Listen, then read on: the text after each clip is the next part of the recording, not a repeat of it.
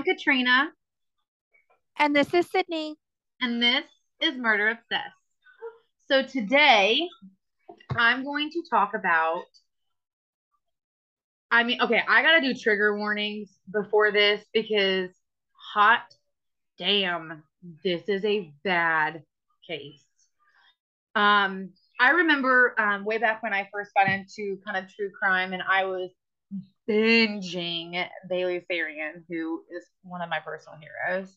Um, anyway, she did this um these guys and I remember like thinking of like how horrible it was, but like reading back over it and like reading the case, oh my god, it's it's awful.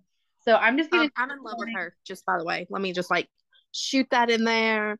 Um I love Bailey Sarian so much that every day when I drop my kids off to school, I say, um, well, I say different things. I'm like, you know, we have to repeat. I'm smart, I'm strong, and I'm gonna have a good day. And then I say, be good humans, make good choices. Yep. Like she literally is every time. I do love her. I freaking love her. She is she's such a great person.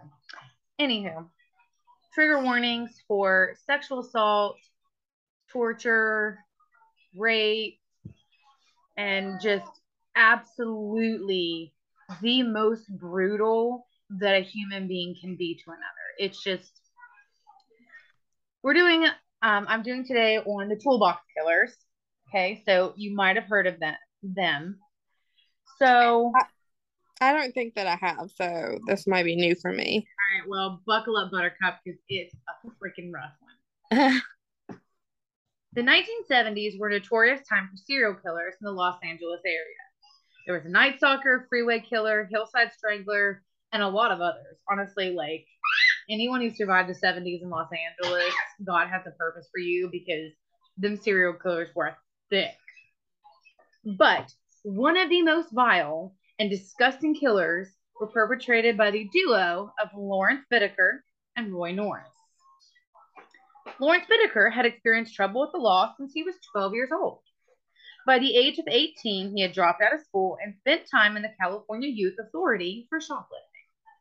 Petty theft, auto hit, auto theft, hit and run, and evading arrest. When he was released, he found that his adoptive parents had disowned him and moved to another state. 12 years old. In um June. Wait, wait, wait. Okay, so he was adopted. So mom and dad are out of the picture, and his adoptive parents just left him. Yep, they picked up and pieced out while he was in juvie. Nice. Which, honestly, like, that's awful. But it's also like, like he's twelve and he's doing all of these things. Twelve. Okay, I teach twelve year olds. That is young to have shoplifting, petty theft, auto theft, hit and run, and evading arrest at 12. Something had to be wrong because that's a lot for a 12 year old to have on their plate already. I agree, but as much as I hate to parent shame, I'm shaming. Yeah, there's something, something wasn't good. I mean, I don't know anything about these people. Me neither. I'm just But I mean, their decision like this would make me think that they were a couple that fostered children for a paycheck. Uh-huh. And we know, I'm not judging anybody, but we know there are a lot of those out there. Yeah, there are. And it, it's very sad. And I see a lot of the negative consequences that has in my classroom. Anyway, so within days of being released, Bittaker was already in trouble with the law again. He was arrested for stealing a car and driving it across state lines. So one thing that I am a little confused on is if he was cool. Oh no, um, sorry, I'm downstairs, so y'all are. Anson is not about this. Just yeah, saying, he's not. Does not agree to the terms and conditions tonight, people. So yeah, um, I took him. We took him to um, PetSmart because I had to get another light bulb for a reptile, and um, he likes to act like a wild animal in pet stores. and so I had him in the car and he was screaming like a psycho because I would not let him out of the car. Yeah, it was a great experience for all. You know, my, my favorite thing is is when you take them to the stores and like I'm not a big um, whipper. Uh, we try everything else first. I'm not going to say that I don't ever smack my kids because, well, that would be a lie. Yeah. But, you know, I don't. It is a last resort. It's a last resort for sure. And, like, my favorite is when my kids act like hellions in a store. And I'm like, I go to say something to them and they're like, Mom, don't hit me. No, no, no. And I'm like, mm-hmm. oh my gosh, someone is going to take you from me. Yeah. Literally, I cannot remember the last time that I've smacked LJ. Yeah. and if I move my hand too quick near him, he's like jumping back. And I'm like, bro, when was the last time that I hit you? When was right. the last time? Because I can't remember. And it literally, like, the, yeah. Yeah. And Anson, you know, like, and, and, he has that scream. like you have just ripped his arm from the socket. You know what also kind of drives me a little mad?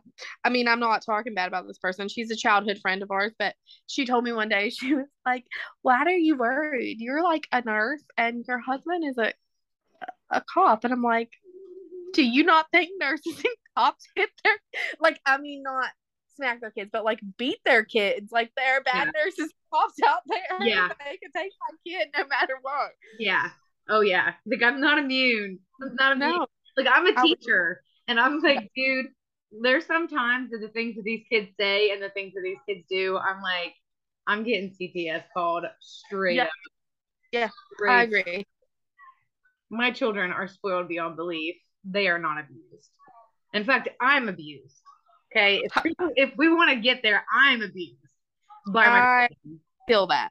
And in fact, Anson also hauled up and threw a haymaker right upside my head. I'm walking holding him we're walking, all of a sudden he just slaps me right upside the head. It caught my earring and man, it hurt. And we're very off topic. So, with days of being released, Bittaker was already in trouble with the law again. He was arrested for stealing a car and driving it across state lines. In August 1959, he was sentenced to prison for in 10 months, for 10 months, and then transferred to Springfield, Missouri, but released the following year.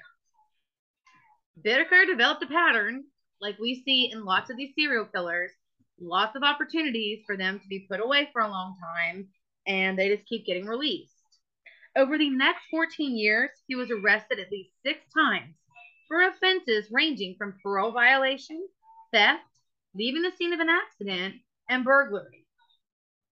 During his incarceration, he was put through several psychological tests and he was diagnosed as being borderline psychotic a highly manipulative character, and having considerable considerable concealed hostility. He also was found to have a high IQ of 138. Further examination showed that he was resistant to acknowledging his responsibility. Bittaker confided in his psychiatrist that his criminal activities gave him a sense of self importance. He was prescribed antipsychotic medication. Finally, in 1974, Bittaker was caught stealing a steak from a supermarket. When the clerk, the store clerk followed him into the parking lot to confront him, Bittaker stabbed him in the chest, just missing his heart. First off, I shall never like if I work at a store and you steal something, I am not chasing you down. I'll take your picture and post it on Facebook later. Well, I mean, honestly, unless it was like a locally a store owned by me, like you're not stealing money from me. You're stealing money from the company. If it's my job to report it, then yeah, but I'm not. No. Yeah, but not that not that Bittaker was correct in stabbing him because he that was obviously like right. Um. Yeah, yeah, yeah. But like, guys, don't don't confront deaf people out in the parking lot because you're going to get stabbed. Um, but Bittaker ran, but he was subdued by two other supermarket employees, thankfully. The clerk survived, and Bittaker was convicted of assault with a deadly weapon, and he was sent to California Men's Colony in San Luis Obispo. Now let's meet our other nasty, disgusting piece of scum, Roy Lewis Norris. He lived part of his childhood with his birth parents, but occasionally was passed around to various foster homes throughout Colorado, um, where he was a victim of sexual abuse by a Hispanic family he was living with. When he was 16, he made sexual references to a female relative. When he was punished for this, he stole his father's car, drove into the Rocky Mountains, and attempted suicide by injecting air into his artery. He was caught by police. He was caught. Wait, wait, wait. Sorry, go ahead. He was sexually assaulted by a family member, and then no, he they decided for some reason. Um, it says he lived with his birth parents, but also there was large parts of his childhood that he was in foster homes. So I believe that he was taken away from the home. And in one of those foster homes, um, he supposedly was sexually abused. But then um, back with his birth parents, he made some type of sexual reference to a family member and was okay. punished for it. And so his reaction to being punished was to steal a car and try to kill himself. he was caught by police as a runaway, returned home, and as he re- was returned home, his parents said, "Hey, we're getting divorced." They said they were only married because of um, Roy and his sister, but they didn't even want their children anyway. At 17, Norris dropped out of school and joined the U.S. Navy. At 21, he was sent to Vietnam. While there, he learned to become an electrician, started using heroin and marijuana.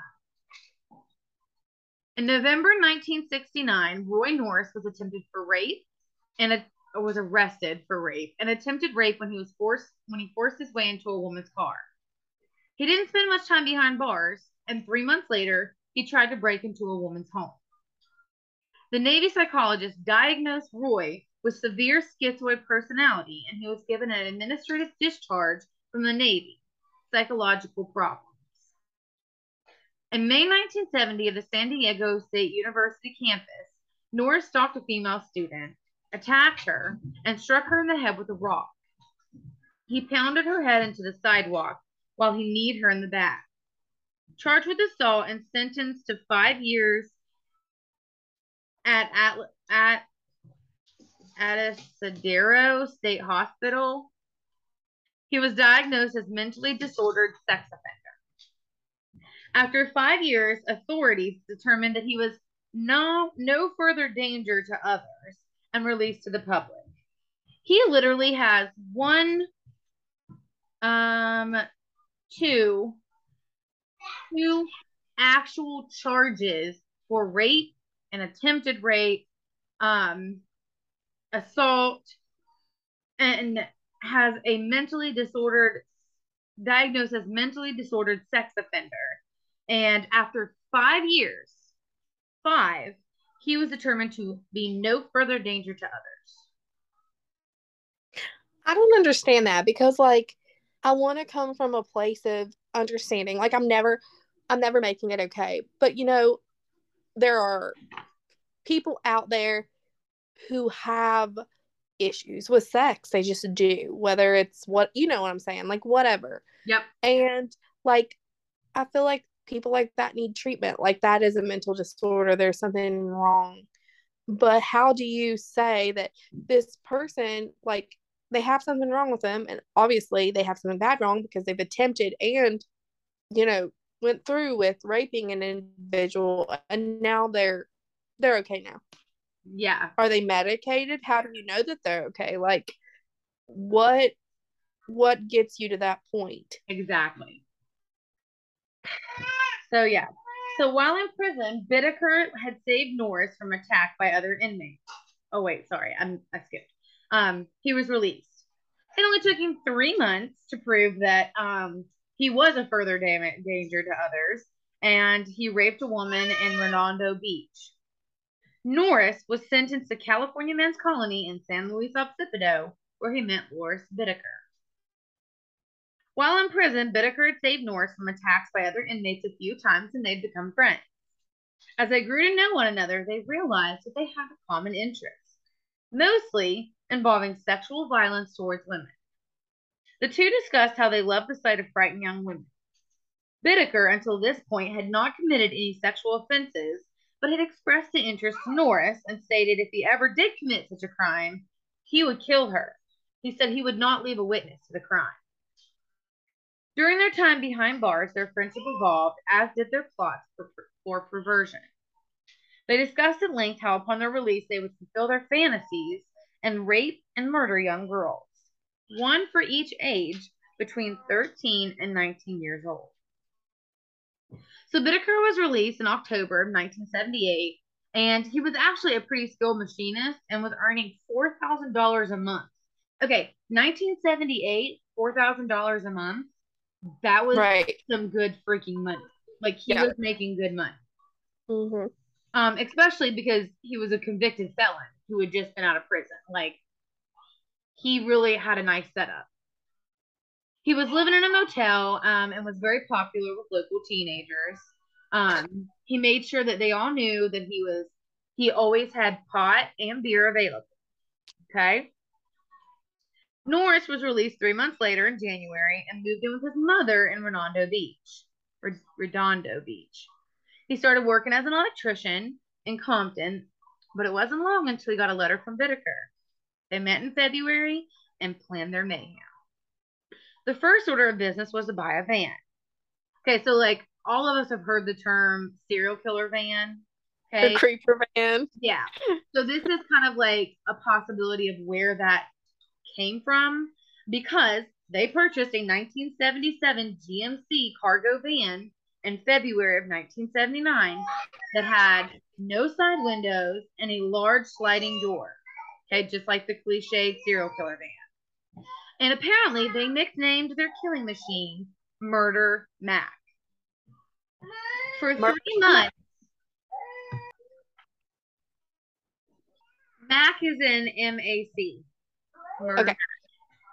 Big Mac. Yeah, Gotcha. Big Mac, yeah. The chubby girl. For three months, the couple cruised up and down the Pacific Coast Highway from Redondo Beach to Santa Monica. Perfect Southern California weather and beach communities meant lots of young girls on their way to beaches. And during this time, they would stop. There was lots of young girls. Um, they would stop and talk to girls, offer them pot, offer them rides, take them to parties, you know, have some beer, take some Polaroids. Um, but it was all just practice. It was all practicing, um, getting their routine down, working on how to get girls into their van voluntarily. So once they were confident that they could do this, they built a bed in the back of the van. Beneath the bed, they stored um, a cooler, and it had um, soda and beer to help lure the, the teenagers in, a toolkit full of torture items, and clothes to change into after theirs was soaked in blood. So now they had to find a location, um, somewhere that was secure, somewhere that was private, that they could do what they wanted to do without being afraid of getting caught. So just beyond the San Gabriel Mountains, they found an old fire road. They broke the lock on the gate and they put their own lock on it. So now they were set. They were ready to go. June 24th, 1979, Cindy Schaefer was just a 16 year old when her grandmother dropped her off at St. Andrew's Church in Redondo Beach for a fellowship meeting. Cindy only stayed 20 minutes and then decided to walk home. On her walk home, Bittaker and Norris pulled up to her and asked if she needed a ride. No thanks. They tried again and offered her some marijuana. No thanks. She just kept walking. So they went ahead and pulled up ahead of her and parked. Norris opened the sliding door to the van and was pretending to get something out of the back. While she walked by, Norris grabbed her, threw her in the van, and Bittaker cranked the stereo to full volume to muffle the screams while Norris gagged her, bound her feet and her legs. This became their modus operandum of acquiring victims. So Bittaker drove the van up to San Gabriel Mountains to their secret hideout. Once they were alone, Norris told Bittaker that he wanted some time alone with Cindy. Bittaker agreed and went on a walk around the mountain while Norris raped her.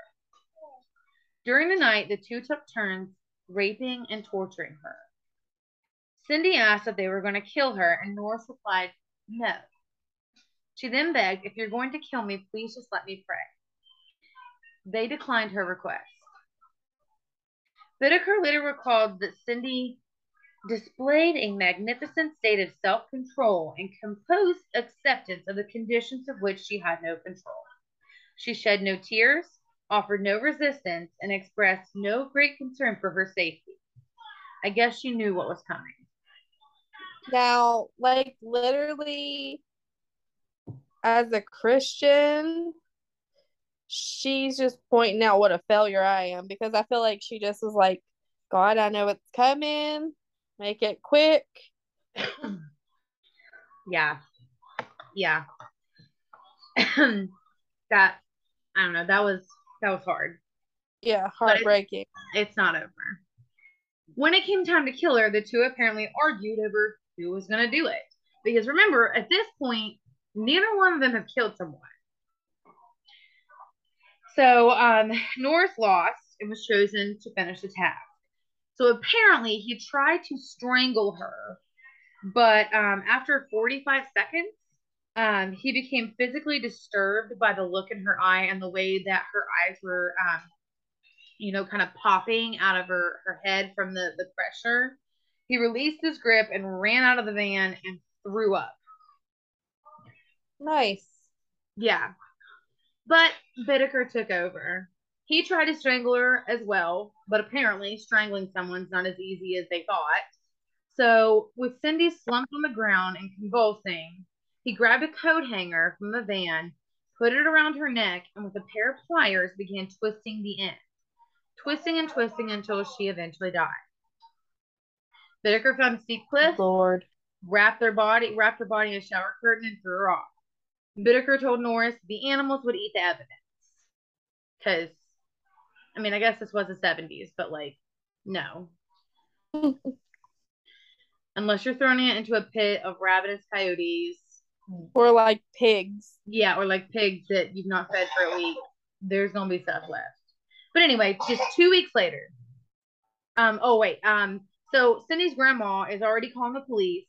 You know, but there's no body. There's no evidence of foul play. The police don't know what to do. Like she just vanished off the face of the earth. Two weeks later, July 8th, 1979, Bittaker and Norris were cruising the Pacific Coast Highway looking for their next victim they spotted 18 year old Andrea Hall hitchhiking in Manhattan. So, like, and nowadays we hear this and we're like, no, no, no, no hitchhiking, don't hitchhike, don't hitchhike. But our, our like understanding of how absolutely dangerous that is comes from the things that happened in the 70s. Oh, yeah. I feel like in the 60s and 70s, like, you just everybody like I used to want to live in that time. Like everybody's just so free and well carefree. You know, that's how I imagine the 60s and the 70s.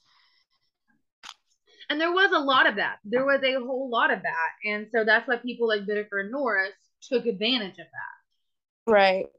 Um, but anyway, they slowed down, they offered her a ride. Now this is like she's almost got away. As they slowed down to offer her a ride, another car ahead of them did, and she got in with them. They didn't give up. They followed that car until she got out, and they offered her another ride, and was like, "Hey, um, you know, come with us. We got beer and pot." So she gets in, and he's driving, but Norris is hiding in the back. So once Andrea's in the van, Bittaker offers her a drink, and when she accepts, he told her to go get the cooler out of the back. So Norris is laying in wait and he grabs her. And again, Bittaker turns up the volume while Norris tries to subdue her. Andrea was a strong girl and she put up a fight. But eventually, Norris overpowered her, gagged her, and bound her wrists and ankles. All the while that that was Norris, Bittaker was driving to the location. Once they arrived, Bittaker raped her twice and Norris once. Norris thought he saw a headlight, so they decided that they would drive further into the mountains and continue. Andrea screamed. She pled for her life, but like the sadists they are, it only excited them. It only empowered them to continue with their torture. Bittaker forced her to walk alongside the van naked, uphill, and then made her perform oral sex and pose for pol- Polaroid. Norris drove back to town to get alcohol, and when he returned, Bittaker had already killed her.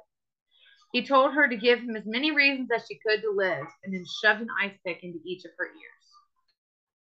Oh my, oh my word, oh my gosh. Yeah, but apparently that wasn't enough to kill her, so he had to strangle her too and threw her over a cliff. I know. I know. Now this is what I'm sensing. Could be totally wrong, but one of these guys is because they're stupid is going to get mad at the other. Yeah, one of these something, something like that. Yeah, but Andrea's sister and brother-in-law reported her missing, but again, no nothing to go on. No body, no foul play, nothing. Yeah. So once again, they don't have anything to do. They don't know what to do. So the killers took a two month break and on September 3rd spotted 15 year old Jackie Gilliam and 13 year old Leah Lamp sitting on a bus bench near Hermosa Beach. The girls had been hitchhiking and Bittaker and Norris offered them a ride to the beach and the girls accepted. But it wasn't long before Leah realized that Bittaker was driving away from the beach, not toward it. Uh, but Bittaker gave the excuse that they were looking for a place where they could park and smoke some pot. But Leah didn't buy their story and started reaching for the sliding door and tried to jump out.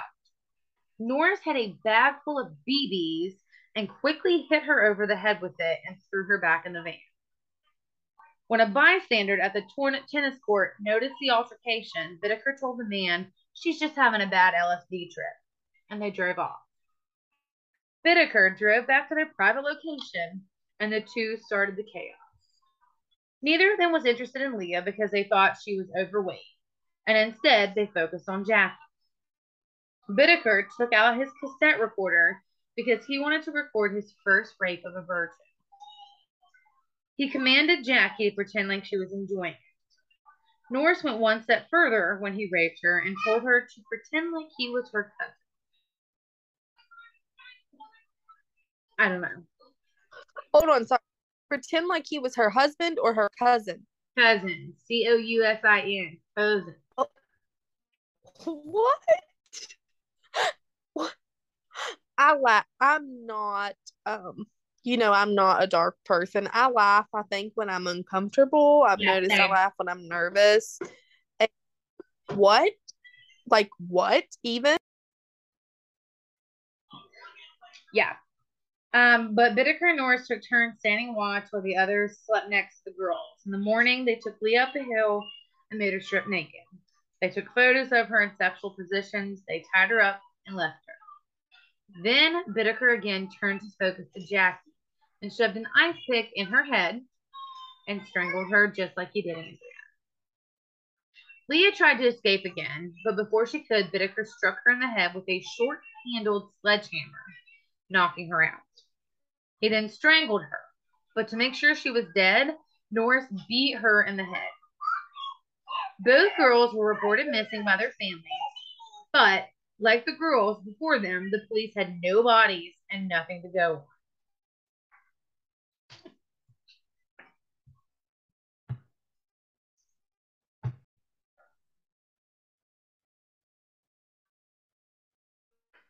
Both girls were reported missing by their families, but like all the other girls, there was nothing to go on. So another two months passed, and the two were out on Halloween when Bittaker saw a girl he knew. 16 year old Lynette Ledford, Ledford was standing outside of the gas station.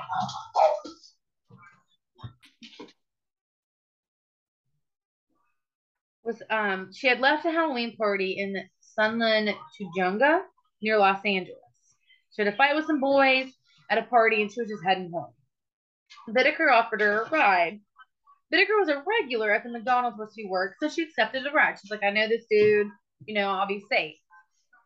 Bittaker was impatient, and rather than drive to their fire road location, he decided to do this one on the move. He drove down a deserted suburban street where Norris drew a knife.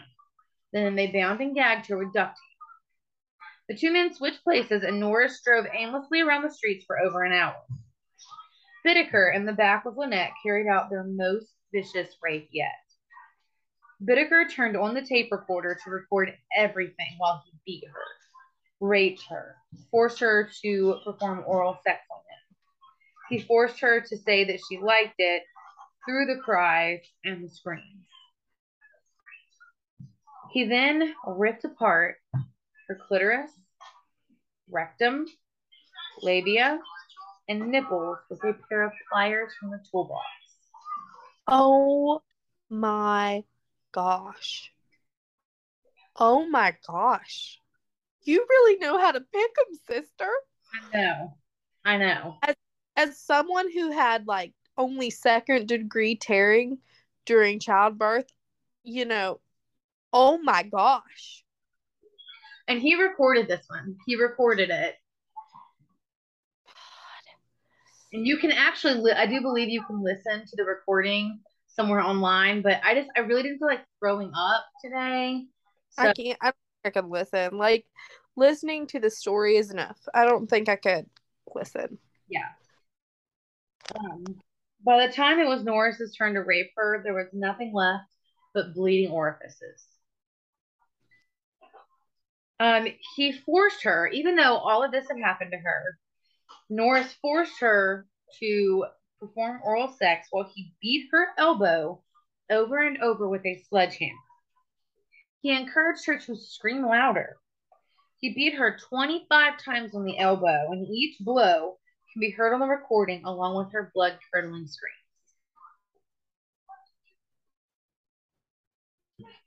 The tape recorder's turned off, and Norris strangles her to death with a coat hanger, twisting it until it was only slightly larger than a silver dollar.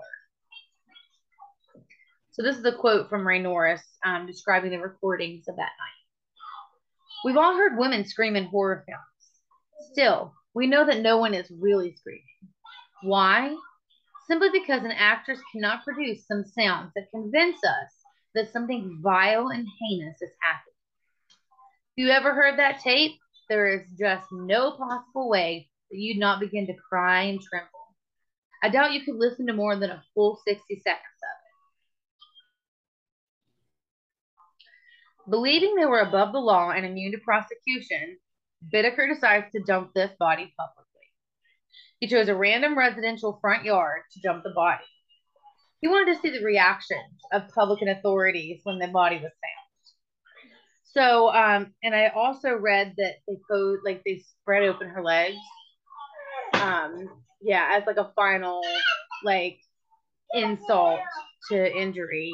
Um i really think that you know like they always say like they always like serial killers eventually you know like right now like nobody has anything to go on. No one knows anything. Like these they girls- want a little bit of recognition. Like yeah, they want rec- exactly. Like no one is able to like put these together like kind of like i want you to see my work. Like i want you to see what i'm doing. Because right now no one's seeing that this is this is the same person. Narcissist. Anyway um a jogger found the body the next morning with the coat hanger still around her neck. The press police los angeles residents they were all terrified. Because remember what i said like literally um there's like a, whole bunch of serial killers going through Los Angeles right now. And so people are just it's just terrifying. The murder hunt began, but it would be three weeks before they could get another clue. The next month, Roy Norris visited an old friend from the California men's colony, Joe Jackson. Norris had spoken to Jackson in the past about his fantasy of raping young girls and Norris felt comfortable talking to him about his exploits with Bittaker since their release. He included all the graphic details of their most recent victim, Lynette Ledford. At this time, Lynette was still the only body that had been found. Jackson might have been an ex convict, but he was also the father of two young girls. The gruesome details of Norris and Bittaker's killings did not sit well with him. Jackson contacted his attorney, who in turn informed the police. The case was assigned to Detective Paul Bynum of the Hermosa Beach Police Department. The police brought Jackson in for questioning, and he told Bynum about the van. His description of the van matched a description given by a girl that had been raped two months prior. The victim of this rape, Robin Robeck, now lived in Oregon. So they did have one that got away. The victim, um, Detective Bynum revisited Robin and she immediately picked out Norris and Bittaker from a photo lineup. Roy Nor- Norris was put under surveillance and was easily caught when police officers could see him from the street weighing marijuana and putting it into baggie for sale. Because, wow. Anyway, They arrested him on a parole violation of possessing drugs and dealing marijuana. Police searched a car that Norris owned and found photos of young women. But Norris claimed that none of those women were harmed. The same day, while the police were still at Norris's home, Bittaker called and an officer answered the phone. Pretending to be one of Norris's friends, the officer tried to lure him in. But remember, Bittaker's had that IQ of 138. He didn't fall for it. He immediately drove to a cemetery in the Hollywood Hills and buried the torture tapes. He then returned to the hotel room in Burbank where he was living, but was immediately arrested. Bittaker was surprisingly cooperative when arrested and handed over several Polaroid photographs. Many of the photos were of Andrea Joy, Hall, and Jackie Gilman, Gilliam. Both men initially claimed to be innocent, but when the police found the van, there was just way too much evidence to deny. They found over 500 photos of young women, two necklaces from the victim, a book on how to find police broadcasting frequencies, a sledgehammer, a jar of Vaseline, a plastic ball full of lead weights, and most damning of all, the tape from the final killing of Lynette Ledford. The tape was played for Lynette's mother, Shirley. And she oh could, my gosh. I know. I was like, no way. Did you just like do a freeze frame to show me her face or something? Mm-hmm. Like it was a tape recording. It wasn't uh, a it was a tape recording. Oh, okay, okay, okay, sorry. But still, I'm like Oh my gosh. oh like, like no. That's I understand why. I understand because they have to have like just like when you're identifying a body. You know, like someone has to identify it that legally can be stand of like this is so and so to this person identifying who this is but it doesn't make it any better of the trauma that was added on top of her daughter being brutally tortured and murdered oh, i would hear that. i couldn't sleep like i could oh my gosh no no i i mm. In Bittaker's motel room, investigators found seven bottles of acidic liquids. Okay, so apparently they were planning to step up their game. They had acid, which is one of my biggest fears of like someone throwing acid on me. Which is, I mean, the most random thing on the planet. But I've watched enough terrified of shows that, like, and I live, yeah, the country. Yeah, I don't know. I, I'm weird. Detective Bynum and Deputy District Attorney Stephen Kay interrogated Roy Norris. When faced with mounting evidence, Norris decided to take a plea deal. He pled guilty for his roles in the killing and agreed to testify against Bittaker. In exchange, he was offered a reduced sentence, which meant no death penalty and no life without parole. But Bittaker, however, admitted to almost nothing. Bittaker was charged with five counts of first degree murder, robbery, kidnapping, forcible rape, sexual perversion, criminal conspiracy. Norris was charged with the same, except one of the first degree murders was reduced to a second degree murder charge, which I, I guess they had to do for the like the the sentencing. I don't know. Norris led investigators to the fire road in the San Gabriel Mountains. He showed them exactly where each killing took place during the investigation, Norris spoke of the murders in a casual, uncoerced manner, like a mechanic would explain a problem with your car. No emotion at all. Upon searching the San Gabriel Mountains, police were able to discover recover the bodies of Jackie and Leah, but the bodies of Cindy and Andrea were never found. Jackie's skull still had an ice pick lodged in it, and Leah's skull showed multiple indentations from the blow of a hammer. During the trial, the most damning evidence was the audio tape of the horrible torture that Lynette Ledford endured. Courtroom attendees were seen running from the courtroom in tears, visibly shaken from the vile recording. Yeah, I was gonna say, can you can you like imagine being on a jury for that? Like, there's no way. I don't think there's no way. Which I have, I know like things work differently now because like I have a daughter. So like I know my stepdad, he was supposed to serve on a rape case of a teenager or something when he lived in Fredericksburg, but they looked at the fact that he had two teenage daughters at the time and they were like, you can't be unbiased or whatever. Which I mean, the guy went to jail or whatever anyway, but still, yeah. like now, I probably would never be called to serve on a jury that way because you know what? No, guilty. Yeah, no, you're straight guilty. Yeah. And honestly, I'm not a criminal defense lawyer. I oh, don't. But I feel like oh. there was a, like, I know that I know why they did it. I know why they played that video.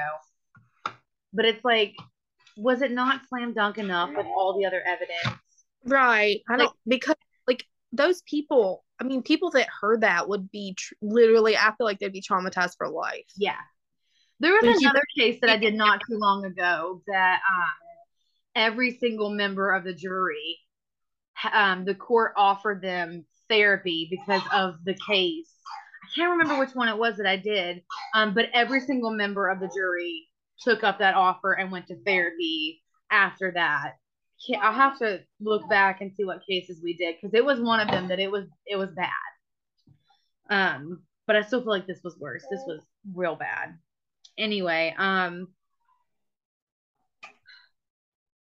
they could barely speak. Um, Deputy District Attorney Stephen Kay could barely speak to reporters without breaking into tears just after playing the tape. Many of the details from the transcript of that tape have been left out of this story simply because of the disgusting nature of it. On March 18th, 1980, Roy Norris pleaded guilty to all four counts of first degree murder and second degree murder, which was the Andrea Joy Hall, because he had left and came back and she had been killed. Two counts of rape and one count of robbery. May 7th was his sentencing, and he was sentenced to 45 years to life with parole eligibility in 2010. Now, um, the plea deal guy, right? Parole eligibility. Yeah. yeah. Uh, but good news is that I read he was eligible for parole, parole in 2010, but was denied. And he died before his next parole, which was in 2019. He died before he could even um, attend a parole hearing. I don't know what the the law is. I mean, I'm sure it's different state by state, but I remember just what well last week when we did Skylar Neese, I'd asked Tyler about West Virginia codes because he said that like a second degree murder. I don't remember which one it is, but there's almost always going to be a possibility of parole. Yeah. I mean, he's like, you don't have to like concern yourself with that because 98% of the time when it's some kind of heinous crime it doesn't matter. They have to give them the possibility but they're not going to get out. Yeah. Yeah. Um february 17th 1981 lawrence Bittaker was found guilty on all five murder counts and was sentenced to death. Now um there was like some legal changes in california um and um he wasn't actually put to death by um lethal injection Mm-hmm. Um, he actually died on death row. So they're both dead. Thank God. I mean, seriously. I, yeah, I usually, you know me, I'm usually not one for ooh death penalty, but yeah, like I can't even. Yeah. Gosh. Yeah. Um, but he he I would respond to letters from the public and sign that with the nickname Pliers. Nice. Yeah. Yeah. So that is a toolbox killer killers. Um, it was actually originally named the toolbox killer because um they didn't realize that there was two, the media, when um I think when Lynette was found. But yeah, like I said, this is probably one of the worst ones that I researched. And um I don't know. It was that was a rough one. Yes. It was gross. I didn't like it. I didn't either. It was yeah. It was that was a rough one. And that I just my my first initial thing when anything happens is to think like okay well what was their intention why did they you know why did they do this was it on purpose you know like but like in this situation it's like there's no understanding no i i mean like i i can't even like i mean it doesn't matter what you went through either there's no trauma so bad that would ex- those actions. Like no. And like I I love scary movies. I love horror. Like it is oh. my genre. But like Saw and Hostel and like I don't even like the Texas Chainsaw Massacres because it's that that gore and that like torture. Like yeah. it's just I, I mean I watch it. I liked um a couple of the Saw movies, you know, where there was actually a chance for them to escape and learn their lesson and blah blah blah. But like a plot like, line. it's uh yes. For me, like and I love horror as well, but like the hostel movies, it's torture porn. That's all it is. Yeah. And, and I can't I can't watch it. I and I can't do. I did. I, I did it once because they made a remake of it. But um, I spit on your grave.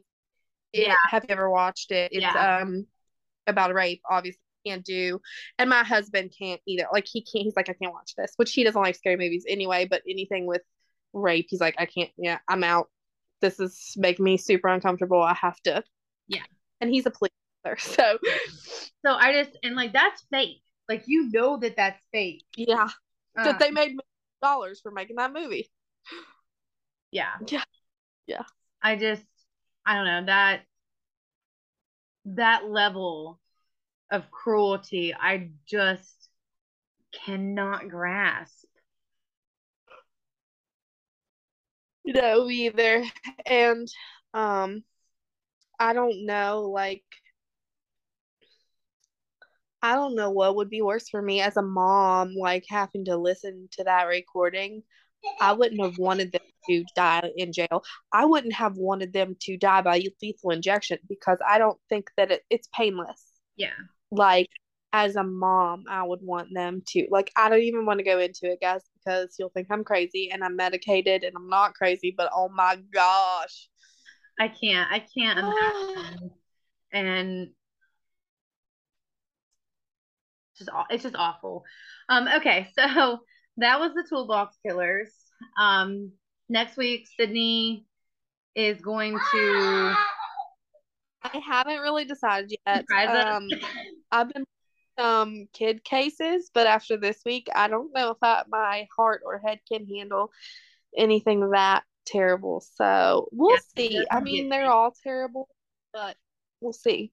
We got a couple I, floating around as a mom, the kid ones just hit you different. It just yeah, it, they're all horrible, like you said. But as a mom, you just see your own baby there, and it right. it it just messes with you, and it's it's hard to do that research and talk about it. Um, may we may guys.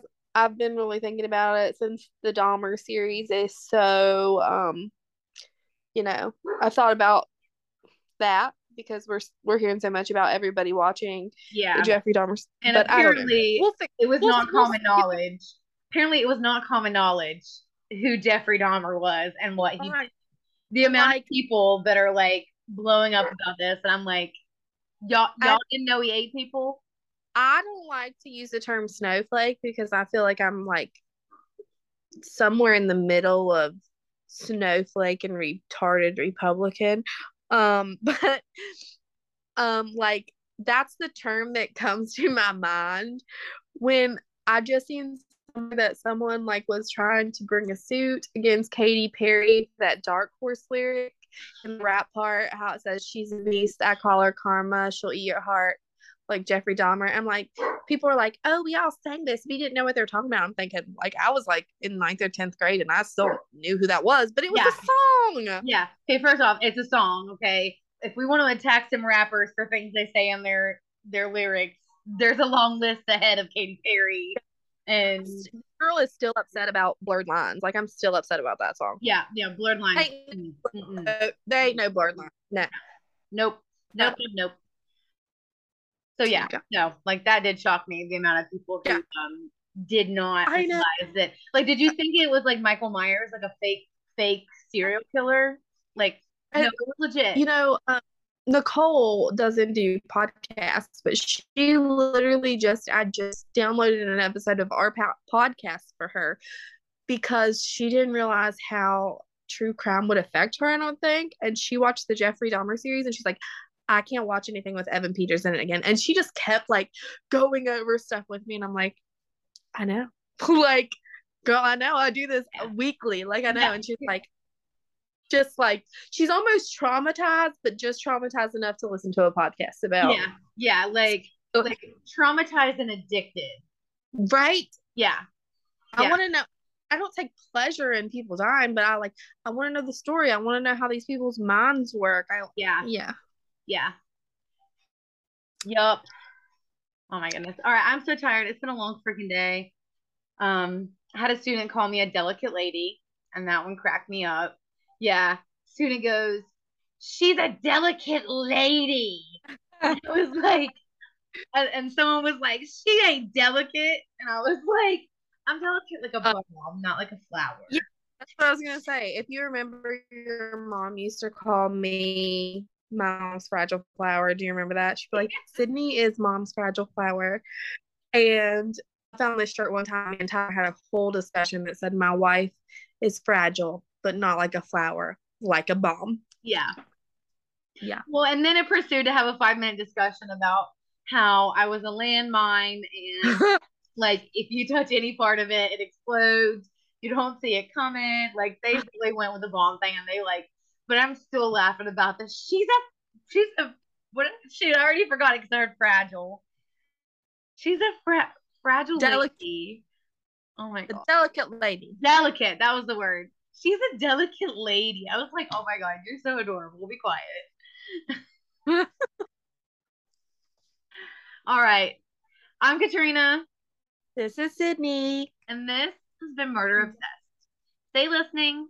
Stay obsessed but don't be obsessed like Bittaker and Norris and torture people. That's not okay. Not okay. No. Be safe, people. Don't get into vans. Like yeah, don't hit hitchhike. In 2022, yeah. we don't if, get it. If you need a ride, call me. Don't hitchhike. Yes, I will literally cash app you some money to get an Uber. Do yep. not hitchhike. Yeah, nope, don't hitchhike. Bye. Later.